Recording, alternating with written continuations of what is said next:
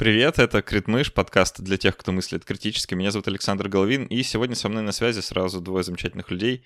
Это Аня Иванова, биоинформатик, специалист по анализу биомедицинских данных, популяризатор науки, автор блога «Лабораторная мышка». Аня, привет. Привет. И еще с нами Ека Грачева, молекулярный биолог, популяризатор науки, научный журналист и автор блога «Мир глазами биолога». Привет. Привет. У нас сегодня такой трансатлантический или транстихоокеанский, я даже не уверен, созвон, потому что Аня с нами из Армении, а Ека из солнечной Калифорнии, и мы записываемся кто-то вечером, а кто-то ранним утром, поэтому извините, если будут какие-то технические неполадки или тупеж э, с моей стороны. Но прежде чем мы начнем и объявим тему, давайте сделаем небольшую паузу в виде тишины, просто чтобы вспомнить, что мы все это записываем во время очень-очень трагических событий. Ребят, мы сегодня поговорим про популяризацию науки. Такая немножко отвлеченная тема для тех, кто не, не погружен в нее профессионально. А, но так как мы с вами в такой интересной позиции все находимся, что кто-то в России, кто-то не в России, кто-то был в России, а потом стал не в России. И у нас у всех такая интересная оптика на то, что такое научная популяризация, как ей заниматься. А, будет, наверное, интересно сравнить как бы, наши наблюдения и поговорить о том вообще, как популяризация науки э, в мире развивается, что с ней происходит и какая она разная в разных уголках планеты. Вот такой, наверное, будет э, примерно наш сегодня рассказ. Но прежде чем мы совсем уже приступим к теме, я должен, просто обязан сказать спасибо тем, кто помогает делать этот подкаст. Спасибо, ребята, на Патреоне, что вы все еще есть, несмотря на то, что он заблокирован и вообще мало доступен.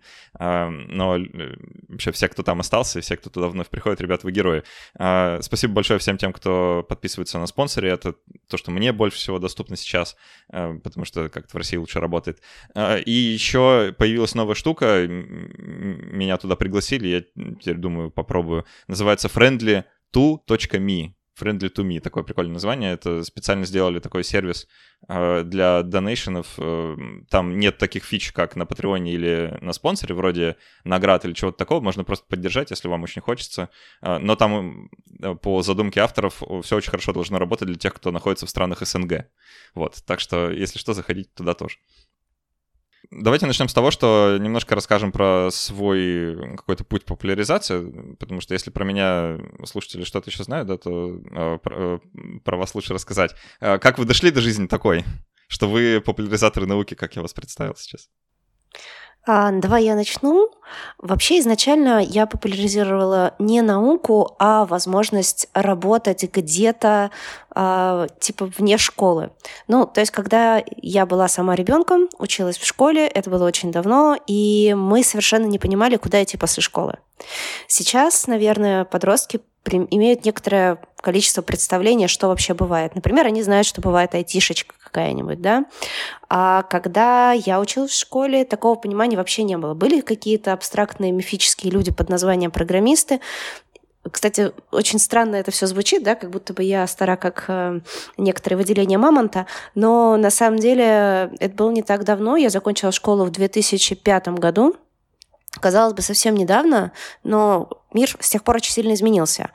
И когда я заканчивала школу, я совершенно не понимала, куда потом идти, кем потом работать, и информации катастрофически не хватало. Поэтому, когда я стала профессионалом в той работе, которой я тогда занималась, это связано было с информационными технологиями, а моя очень близкая подруга, она работала в школе, в, детск... в, обычном, в обычном детском классе, преподавала информатику. Мы с ней придумали такую штуку, что я прихожу периодически к ее классным классам, в котором есть мотивированные люди, и в этих классах веду что-то вроде профориентации, рассказываю им, что такое, как вообще работает вот в IT, как устроен интернет, чем занимается сисадмин. И я все это рассказывала, показывала. Детям это нравилось. И какое-то время мы просуществовали так. Потом жизнь моя немножко изменилась, и курс из просто айтишечки ушел в биологию-айтишечку. И уже с новыми какими-то своими там знаниями в биологии, помогая себе таким образом понимать ту самую биологию, которую я на тот момент не понимала вообще. То есть сама переквалифицировалась и нет лучше способа, чем что-то понять, чем объяснять это кому-то. Поэтому таким образом появился вот, собственно, блок LabMouse в, к 2000 18 или 19 году, но про биологию я начала писать в 2016 еще, писать, потом рассказывать, потом поступила в школу лекторов эволюции, окончила ее, Путь был вот такой. С тех пор уже последние Сколько получается? Надо посчитать, да? Я же математик, поэтому я не умею. Последние лет шесть я занимаюсь популяризацией, получается, биологии. В основном это темами ГМО. Последнее время это темой древней ДНК, воскрешения вымерших видов и вот такое прочее. Читала лекции в в нескольких городах по России, от Сибири до Питера. А, читала лекции уже здесь довольно много в Армении, на русском, на английском. Читала всяким разным детям из разных профильных школ. Обожаю вообще работать с детьми с профильных школ, потому что они безумно замотивированы, они задают интереснейшие вопросы. Вот, как-то выступала на «Ученые против мифов». Надеюсь, что однажды это повторится, однажды мы все сможем снова собраться. И, в общем, вот так. Ну, а сейчас пытаюсь развивать вообще вот эту вот всю тему с популяризацией в Ереване и в Дилижане. Развивать мне не привыкать, потому что в Сибири этого тоже не было совсем, и это все приходилось делать э, своими силами.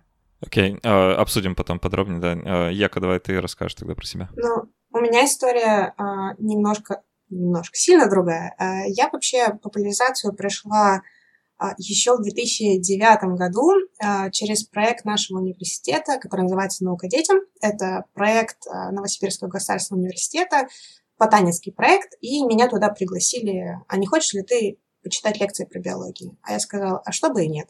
И, в общем, мы с 2009 э, по 2011 год э, ездили по разным школам Новосибирска и читали лекции. То я тоже рассказывала о ГМО, рассказывала об эволюции. Мы читали лекции на скользкие темы вроде развития человека, потому что учителям было очень стрёмно рассказывать и говорить слова вроде сперматозоид и клет... Э, яйцеклетка. Вот. А потом в моей жизни случилась аспирантура на пять лет э, в Германии, а потом в моей жизни случился постдок на полтора года.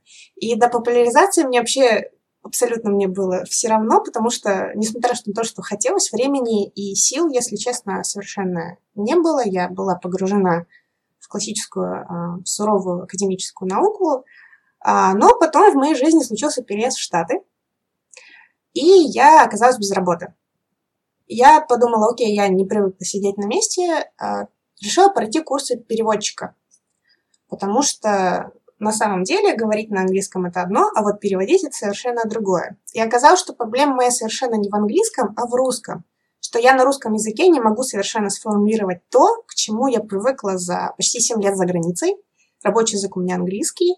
И я начала писать немножко начинала писать сначала про жизнь в Америке, а потом я начала писать уже на научные темы.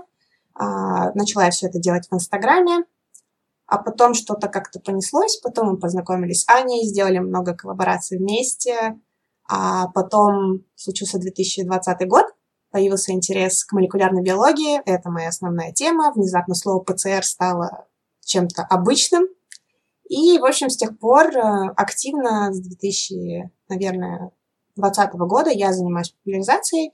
Я тоже читала лекции, читала лекции, на самом деле, в противоположном направлении от Сибири до Дальнего Востока на русском и английском языках. Читала лекции здесь, э, в Америке.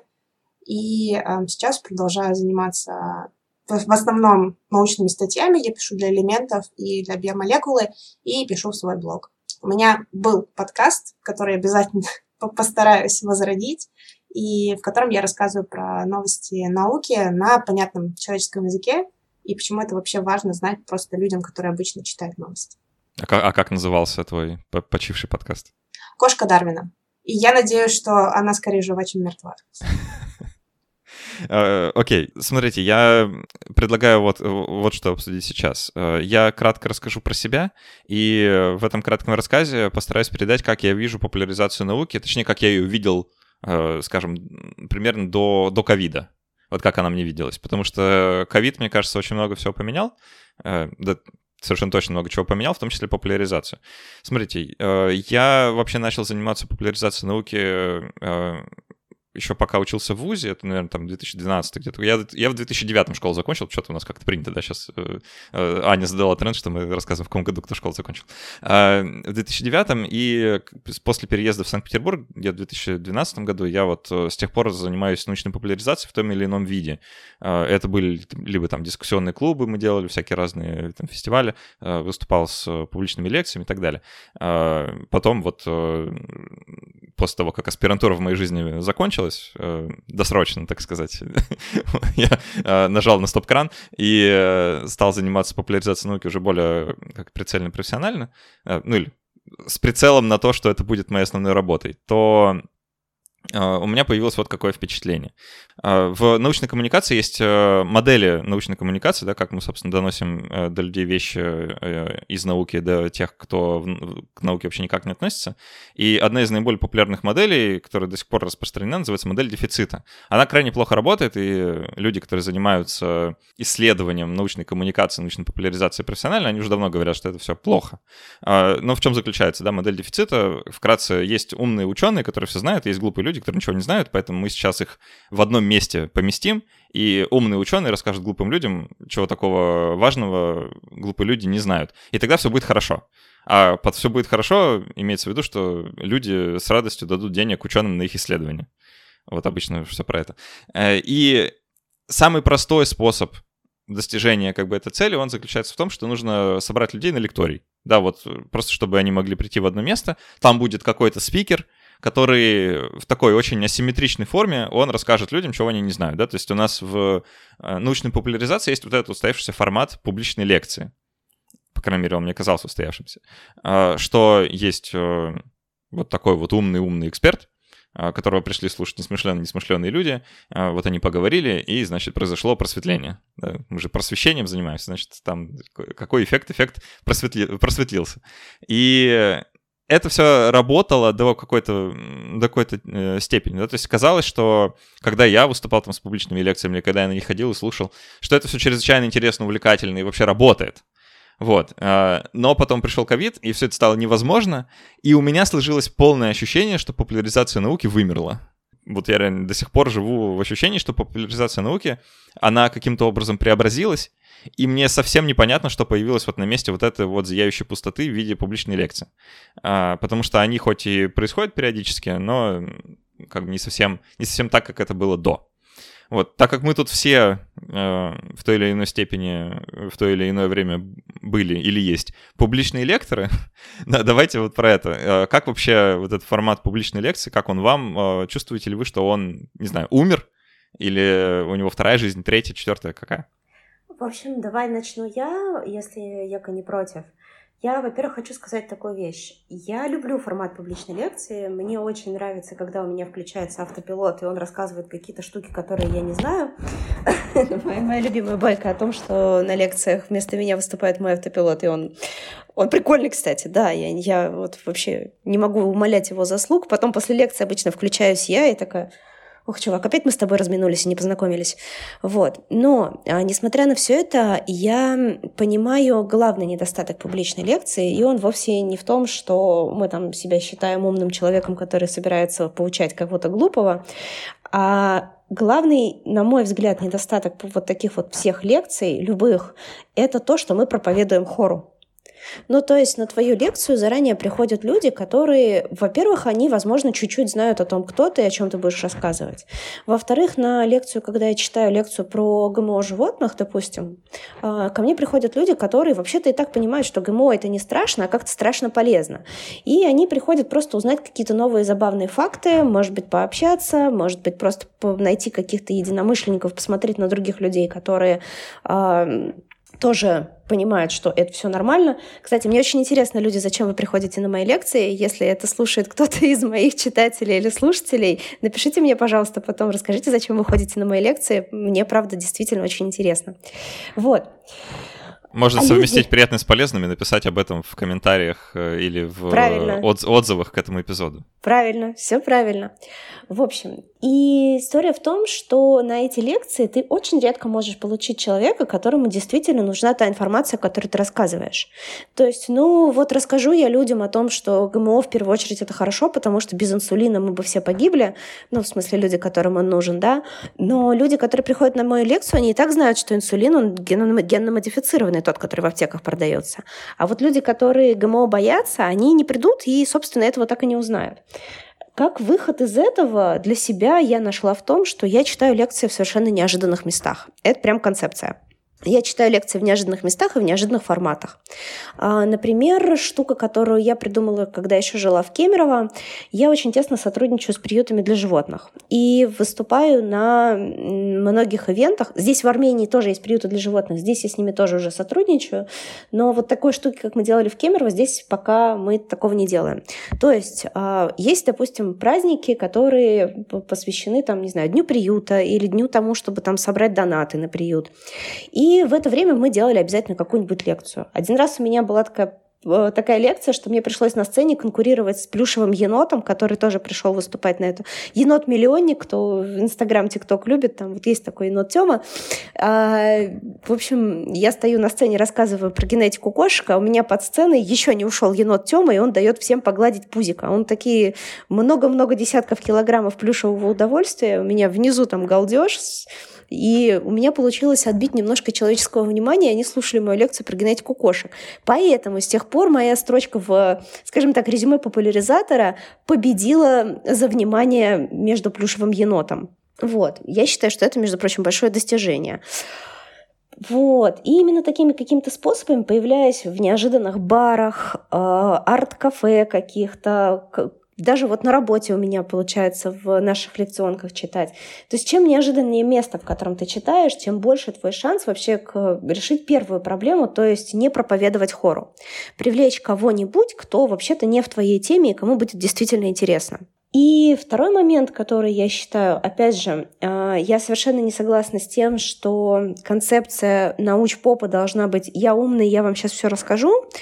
Для меня концепция научпопа вообще в принципе в другом. Для меня самое главное, что мы поглощаем информацию не от какого-то человека, не от какой-то книжки. Мы в первую очередь поглощаем информацию из информационного пространства вокруг нас. И, соответственно, если ты живешь, вокруг тебя все газеты рассказывают, как инопланетяне построили пирамиды, то твое информационное пространство, оно в этом. И очень просто иметь такое информационное пространство, потому что оно со всех утюгов на тебя разговаривает. А, мне себя нравится ощущать маленькой-маленькой частичкой, шестеренкой, находящейся в системе, а, которая показывает другое информационное пространство. То есть я прекрасно понимаю, что от того, что я расскажу, что клонирование это нормально, люди не будут относиться там как-то более спокойно к этим технологиям. Но я понимаю, что если я расскажу, что клонирование это нормально, Ека пойдет и расскажет, что тесты на родство делаются определенным образом, а вовсе не решают, что ты там ариец или кто-нибудь еще. А потом ты пойдешь и расскажешь, как делаются вакцины, например, там, и, или кто-то еще, еще, еще, еще. Все это вместе сформирует то информационное пространство, в котором люди будут также вариться, и они, в принципе, начнут больше воспринимать какие-то идеи более научные. Вот, поэтому вот мой концепт в этом.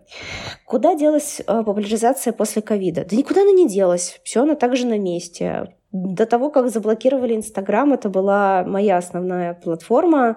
Э, сейчас она тоже остается, потому что я ну, не нахожусь там, где она заблокирована. Получается, что ничего особо не изменилось, но изменилось на какое-то время, не было офлайн публичных лекций. Ну, во-первых, это все перетекло в онлайн. Это онлайн-курсы, онлайн-вебинары, Здесь понадобилось немножко, с одной стороны, больше людям усилий, а с другой стороны, меньше. На мои лекции смогли попасть люди, которые живут в других странах и раньше не могли прийти ногами, потому что несколько лекций я просто прочитала онлайн. Так что... Ну, ну, ну вот в, в онлайне-то вот такую научную засаду, как ты в разных неожиданных местах устраиваешь, конечно, не получится, да? Это а, да. Так что есть свои особенности. А почему нет? А... Есть. Ты можешь ходить на неожиданные подкасты. неожиданно и, и проповедовать. А, Яка, давай э, тебя послушаем и потом про темы поговорим. Ну, на самом деле, я немножко хотела в другую сторону развернуть. Я живу в стране, где формат публичной лекции не распространен вообще. И не то, что он совсем отсутствует, он просто действительно встречается гораздо реже, меньше, чем в русскоязычном пространстве, это уж точно. Может быть, это какой-то просто формат нашего, скажем так, европейского образования, что у нас нормально читать такие долгие лекции. Я могу спокойно сесть, а, что-то делать, включить себе какую-нибудь лекцию на два часа и спокойно ее слушать. Вот. Или прийти на лекцию какого-то лектора и спокойно слушать а, долго-долго его слушать, и как бы мне привычно, я слушала такое в университете, и полтора часа для меня абсолютно нормально. Здесь же публичные лекции, во всяком случае, на которые я была в Штатах, а, они не длятся больше 40 минут. Больше просто э, диапазон внимания, он просто не работает. Я недавно была, последнее событие, на котором я была, было в сентябре. Это был тоже необычный формат, э, необычная лекция. Это была лекция в пивной, точнее, в пивоварне. И там прекрасно нам рассказывали, как образуется, как происходит эрозия почвы. Было очень интересно, потому что там были действительно очень интересные работы, которые проводятся здесь, в Сан-Диего. Это было все в рамках э, национального фестиваля Ой, нету стакана рядом со мной, где он называется точно, по-моему, называется Science and Brews, что-то вроде того, наука и пиво. Смысл, собственно, в том, что вот такие ученые приходят в различные пивоварни и на коротенько рассказывают какую-то интерактивную лекцию. И на самом деле такой формат, судя по аудитории, он заходит, потому что билеты были раскуплены, яблоку негде упасть, просто еще можно пиво попить хорошего. И они еще устраивали а, что, своего рода паб-квиза, что тоже добавляло интерактивности. И вот этот формат э, небольших лекций и интерактивность, он очень, на самом деле, популярен. Я вижу, что он заходит э, и здесь, в США, на англоязычном, э, в англоязычном пространстве. И потенциально, наверное, зашел бы э, в русскоязычном пространстве, но я его вижу не так часто онлайн. То есть э, его присутствие онлайн практически невидимо. Я уверена, что что-то подобное проводится офлайн, просто оно не доходит до меня как человека с другой стороны границы.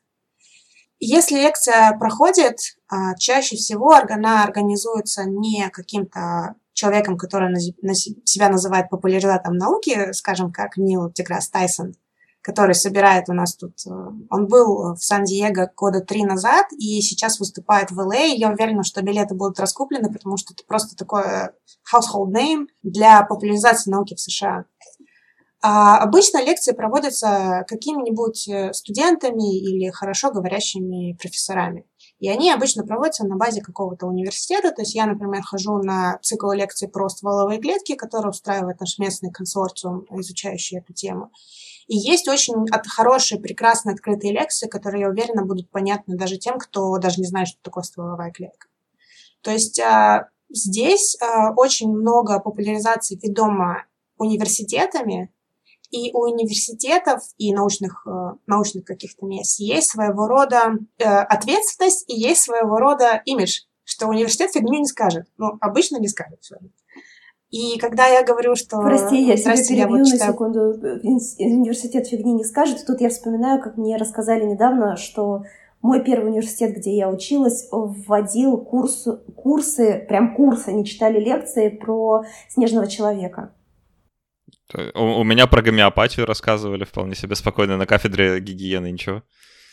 Ну, меня, слава богу, в универе такого не рассказывали в России, но вот недавно я была на конференции, и там был, например, чувак э, с института, изучающего натуропатию, и он на полном серьезе с помощью эпигенетики доказывал, как работает витамин С. Только я вот прочитала его абстракт его работы, и человек, который, я как бы работаю в сфере эпигенетики, а, ну, такое. Ну, в общем, качество действительно плохое. Но, как бы, университеты не принадлежат, по-моему, какому-то из университетов в Юте. А, вот. Но, с другой стороны, как бы, возвращаясь к этой теме, слово университет, оно цепляет. А, я очень рада, что, когда я жила в России, я читала лекции, мы читали от НГУ, а НГУ — это бренд.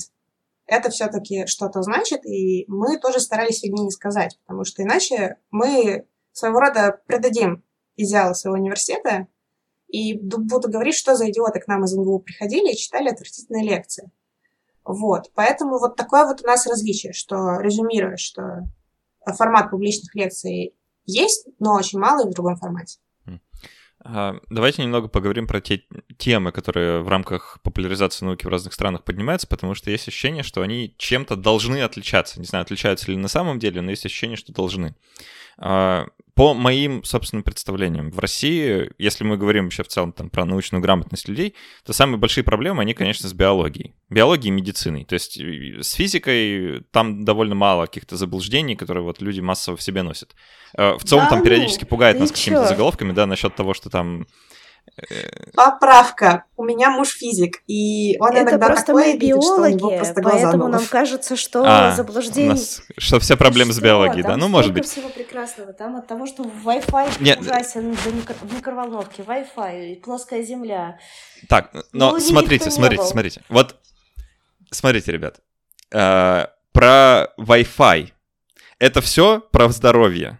Да, вот все вот эти штуки, угу. они связаны со здоровьем. То есть все, что касается непосредственно тела, да, там проблемы. Э, микроволновки облучают все витамины, э, Wi-Fi э, вызывает рак головного мозга, телефон нельзя класть у подушки, там еще что-то, я не знаю. Э, это все, конечно, да, типа сфера физики, с одной стороны, да, потому что тут как бы надо про физику рассказывать, э, про волны и про все такое. Но концерн, да, то есть в чем люди сомневаются, в чем они не уверены, это касается их здоровья.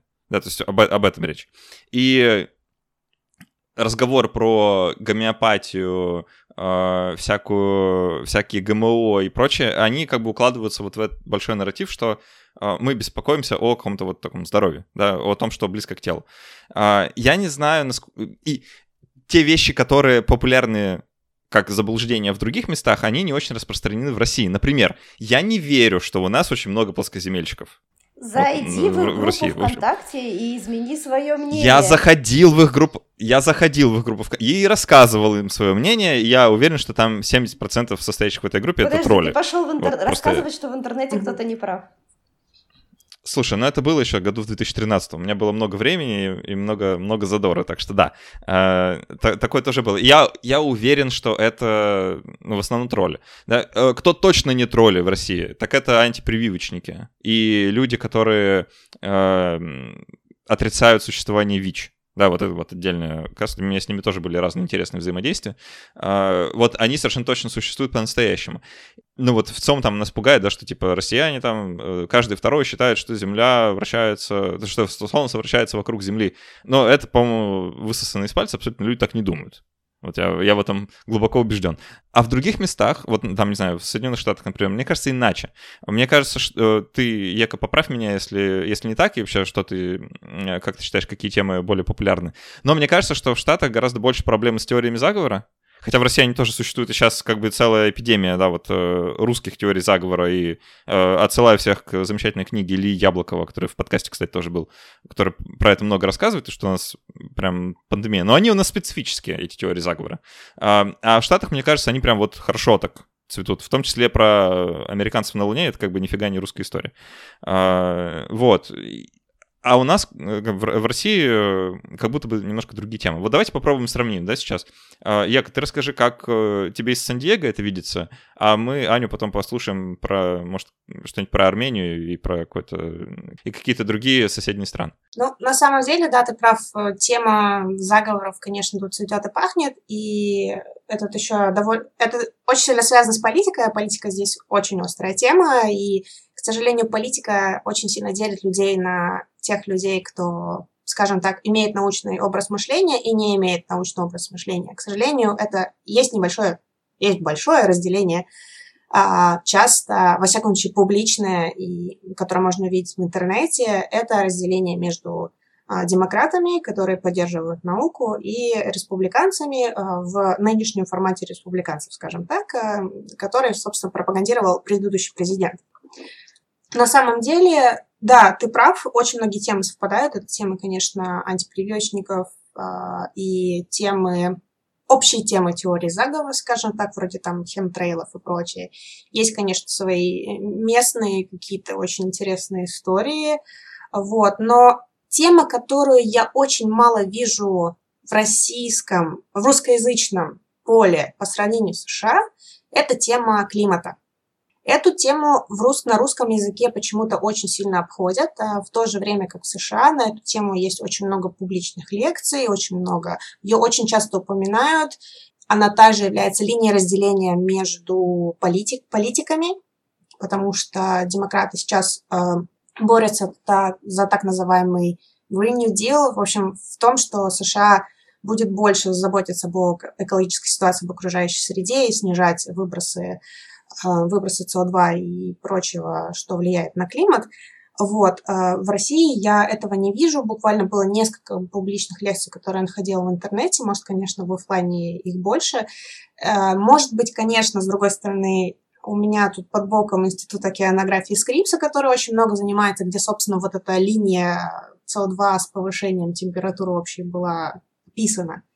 И я была на экскурсии в этом, в этом институте. Очень, кстати, классная тема, которая проводится здесь. Это некоторые институты, они устраивают открыт. Ну, можно пойти и изучить их research сайт. То есть мы ходили на эту лекцию, на эту экскурсию, она проводится раз в месяц. Мы ходили, по-моему, если не ошибаюсь, до ковида, и сейчас вот их восстановили показывают те места, которые ты никогда не увидишь, пока заводят на пирс, на который вообще никому нельзя залазить. И теперь я знаю, как выглядит секретный пирс и прекрасная голубая водичка с него.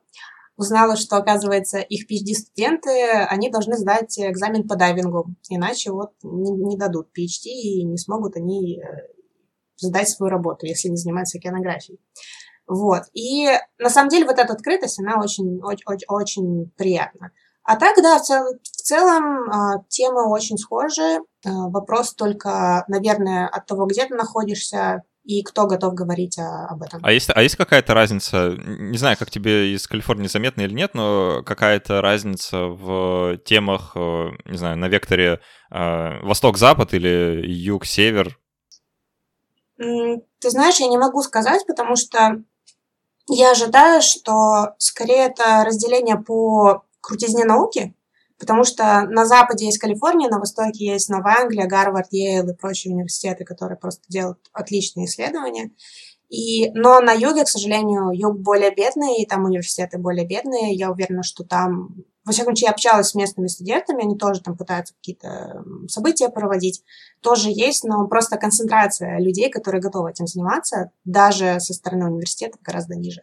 По темам, мне кажется, темы общие, потому что, мне кажется, темы просто определяются общей повесткой, а за исключением вот таких э, ситуационных вещей, где есть, допустим, университет, который занимается чем-то редким, вот они готовы об этом рассказывать. Давай я продолжу, да, переключимся на Россию и Армения, такое сравнение. Не сравнение даже, а просто рассказ о тех проблемах, которые я здесь вижу. И здесь такая большая ремарка, даже не маленькая. Надо понимать, что я не читаю на армянском, не слышу на армянском в, том, в той мере, чтобы поглощать какие-то материалы. Да?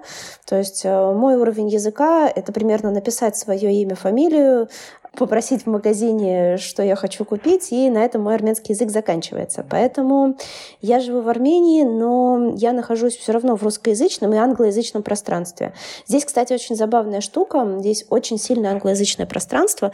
И вот как в России есть такое понятие типа города побратимые, у Армении есть страны побратимые и регионы в странах. И, в общем, здесь везде-везде написано, что Калифорния и Армения — это вот примерно одни и те же места. И мне кажется, очень много армян живет в Калифорнии, Калифорнии, судя по всему, там большая диаспора. Да. Единственный способ э, в Калифорнии съесть настоящий шашлык это съездить в Лос-Анджелес и съездить э, в армянский ресторан. Ну вот здесь это прям очень видно, и здесь, э, наверное, это очень большой плюс, и, наверное, его очень важно сказать. Я поражена уровнем английского языка, которым владеет э, обычный человек в Армении. Ты можешь подойти к какому-нибудь школьнику на улице, и, как правило, он тебе ответит на английском. Он тебе на русском ответит, и на английском ответит.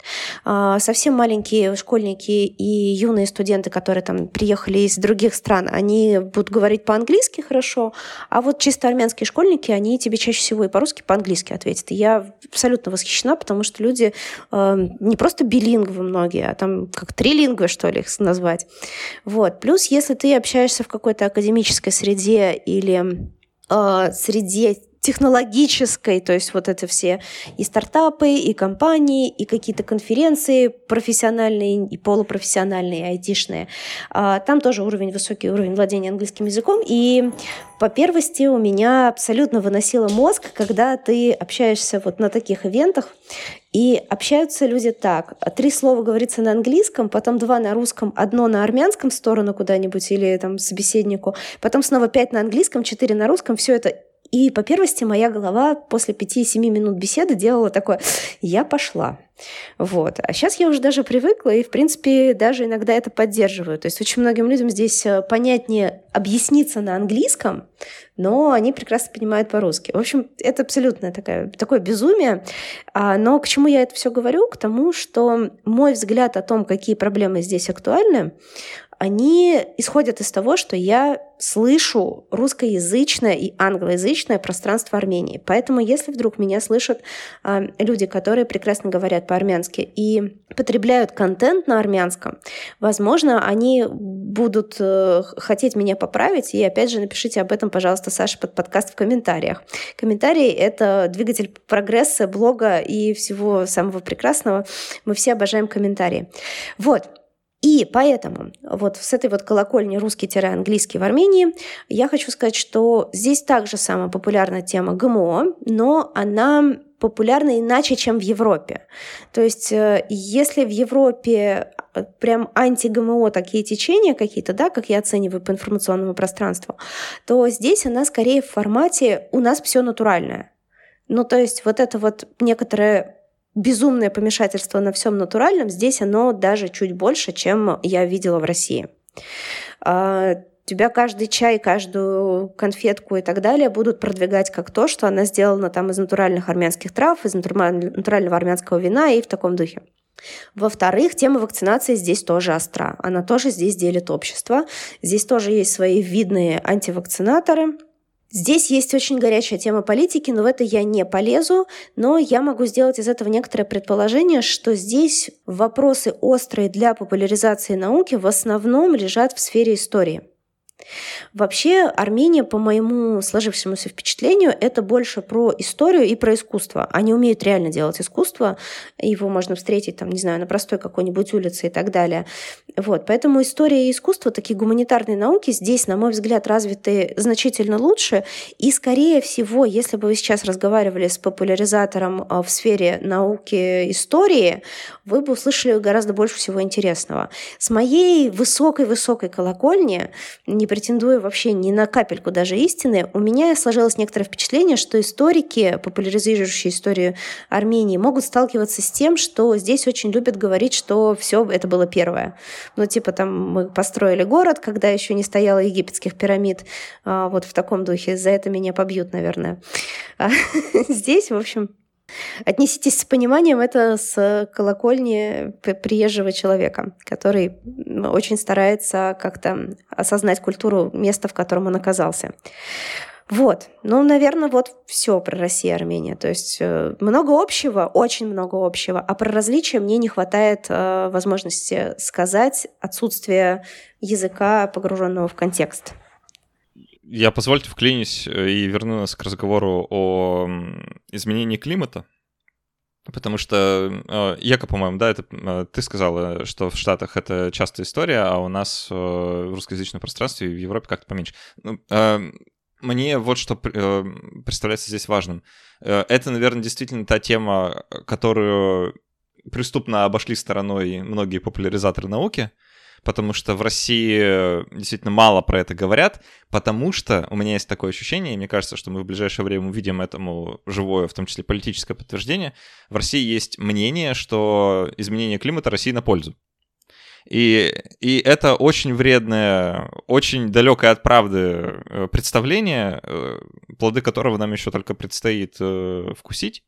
Ты даже не представляешь, я же из Сибири, как, какую форму это принимает в Сибири. Mm. А, рассказать. Возможно, это не знакомо людям из Питера. Люди в Сибири считают, что, в общем, когда у вас случится вот это глобальное потепление, люди Сибири, если вы меня сейчас слышите, и вы со мной не согласны, вы просто не встречали людей, которые так думают, их на самом деле много. Если вы начнете сейчас очень много с людьми на эту тему разговаривать, а, вы, возможно, перестанете иметь желание кинуть в меня сейчас каким-нибудь грязным носком за то, что я сейчас скажу. В общем, есть довольно много людей в Сибири, которые считают, что скоро все эти ваши Европа затопит, Австралию затопит, и самое лучшее место на планете это будет вот эти вот наши всякие Кузнецкие Алатау, это горный хребет, и, в общем, вот в Сибири там далеко же от всех этих океанов и так далее, и вот мы-то заживем хорошо, у нас ну, начнется классная погода, мы будем жить как в тропиках, никаких холодных зим, все к нам ломанутся, и вот мы будем процветать, пока весь мир будет загибаться. Вот такая интересная позиция. Э, можно коротко сказать, почему это неправда, да? Просто на всякий случай, чтобы, было, чтобы было очевидно для всех. А, на самом деле э, этим людям достаточно выйти на улицу, прийти на главную площадь, э, на главную набережную города и посмотреть на реку Томи. А, когда я была маленькая, по реке Томи ходили кораблики, не те, которые прогулочные сейчас еще в некоторых местах могут появиться, а по ней ходили полноценные кораблики. А, весной ее полноценно поднимала высоко-высоко, а сейчас э, кораблики уже не ходят, речку можно перейти пешком. Ветра в городе появились такие, которых никогда не было – очень сильные, очень холодные. Кроме того, изменилась очень сильно влажность. И если в моем детстве в минус 30 мы хватали мороженое, ну, уроки отменили, минус 30, хватаешь мороженое, побежали на горке кататься, да, а, то сейчас, если уже минус 17, у тебя отваливаются все части тела, потому что эти минус 17 сопровождаются огромной влажностью. И все это — это следствие изменения климата. Но почему-то на эти вещи люди предпочитают они не то чтобы не обращают внимания, я думаю, что многие не понимают, что это последствия изменения климата и конкретно последствия вырубки лесов важный момент заключается в вечной мерзлоте, что э, красивое слово пермафрост, э, что когда вечная мерзлота становится совсем уже не такой вечной, это влечет за собой многие, в том числе инженерные последствия, про которые люди не очень хотят думать, вплоть вроде того, что... И биологические. Возвращаясь к тому, что мы все популяризаторы биологии, есть несколько кейсов, когда а, были неправильно захоронены скотомогильники с сибирской язвой, много десятилетий назад, но недостаточно много, чтобы сибирская язва стала неактивной. И поэтому, когда сейчас из некоторых мест вечная мерзлота сползла, обнажив то, что там было неправильное захоронение, неправильно обустроенный скотомогильник, а, то были заражения. Э, кажется, я видел фильм 7, про это. 70 лет. Про, вот, э, вот этот вот э, кейс, который мне сейчас вспоминается, статья, которая у меня сейчас в голове, скотомогильнику было 70 лет на, ну, на момент, когда он оттаял, и, собственно, узнали от этого, потому что люди начали болеть. Да, я хотела добавить немножко про почему тема изменения климата здесь э, большая и как вообще это связано с популяризацией еще. Я уже сказала, что тема популяризации климата здесь политизирована, и это связано с тем, что во времена предыдущего президента США вышла из Парижского договора. И дело в том, что вместе с этим всем а, было еще очень много других каких-то историй очень ненаучных.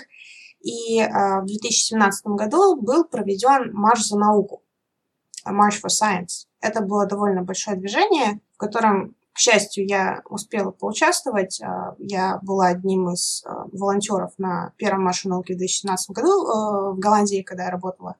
И в 2019 году я занималась а, также организацией нашего местного а, March, March for Science, который был переименован в Rally for Science. И это был мой первый опыт такой организации а, научно-популярных каких-то встреч именно на территории США. И это было довольно интересно. Во-первых, March for Science – это НКО, по сути, это действительно типа не коммерческая организация, которая существует на донаты, и у него есть э, главная ветвь, э, которая находится по Нью-Йорке, и есть много таких побочных групп, и, в общем, частью одной из этих групп была я, и я удивилась, насколько много таких серьезных, серьезных вещей просто встроено в организацию такого большого исследования, э, большого, такого большого события. То есть это бюрократия, это организация там, работы, перекрытия улиц, вот это вот все. И другое. Когда в 2019 году мы собирались организовать March for Science, было принято решение заменить его с марша на, демон... с марша на ралли. Это своего рода митинг, наверное, митинг это хороший перевод этого слова, где как раз вот этот был формат лекто- лекций. Были лекции, пригласили очень классных э, спикеров, мне очень очень все понравилось. Э, у нас были очень довольно крупные ученые на этом сфере, но митинг оказался не попу- э, вот этот формат оказался совершенно непопулярным. И поэтому и этому есть несколько причин. Во-первых, это, конечно, спад вот этого всего движения March for Science. Сейчас они почти ничего не устраивают, и их э, фокус сместился на общий, общей популяризации научного мышления и политического, скажем так, политической причины, почему, собственно, они вышли. Он сместился на, он сместился на климат. Именно поэтому они очень много топят за популяризацию а, наук о Земле, чтобы понять вообще, что происходит с нашей планетой. А второе, интересно, что движимая сила вот этого большого популяризационного движения, люди, которые выходили там и говорили, что я, я верю научным данным, а не домыслам политиков, это именно была бы политическая, политическая свобода. Что было интересно, потому что вот людям дали возможность высказать свое политическое, по сути, казалось бы, обыкновенное мнение, что я доверяю научным данным, но в данном климате оно оказалось политическим. И вот очень интересно, как мотивация людей высказать одно и то же, высказать одну и ту же идею в виде либо сходить на марш, сходить с плакатом, смешным плакатом и сказать, что они верят в науку, и прийти на лекцию, и, по сути, с тем же самым посылом, что мы поддерживаем науку, но просто слушать, но просто слушать лекторов, насколько она была разная. Это очень хорошо показывает, что когда мы говорим о популяризации науки, мы хотим диалога, мы хотим, чтобы не только мы высказывали свое мнение, а люди вокруг, даже которые заинтересованы в этом, активно могли высказывать свое мнение. Поддерживая, устраивая те же самые марш, марши за науку и что-то в этом роде. На мой взгляд, э, популяризация должна действительно затрагивать чью-то боль, скажем так, будь это антипрививочники или прочее, вопрос, насколько широка та или иная боль. И боль некоторых, что мне не хватает знаний, это гораздо меньшая группа людей, чем боль людей, которые говорят, что что-то у нас какая-то фигня творится, и никто не хочет слушать специалиста.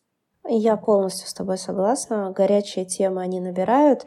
И очень часто это не потому, что лектор хочет хайпануть. Я гораздо больше люблю читать лекции про то, как вернуть мамонтов, э, про удивительные вещи, как восстанавливать генетическое разнообразие лошадей Проживальского. Я безумно люблю читать лекции именно об этом. Но просят у меня лекции на более горячие темы. Вот буквально вчера у меня было обсуждение какую лекцию мы сделаем в среду в новом совершенно месте.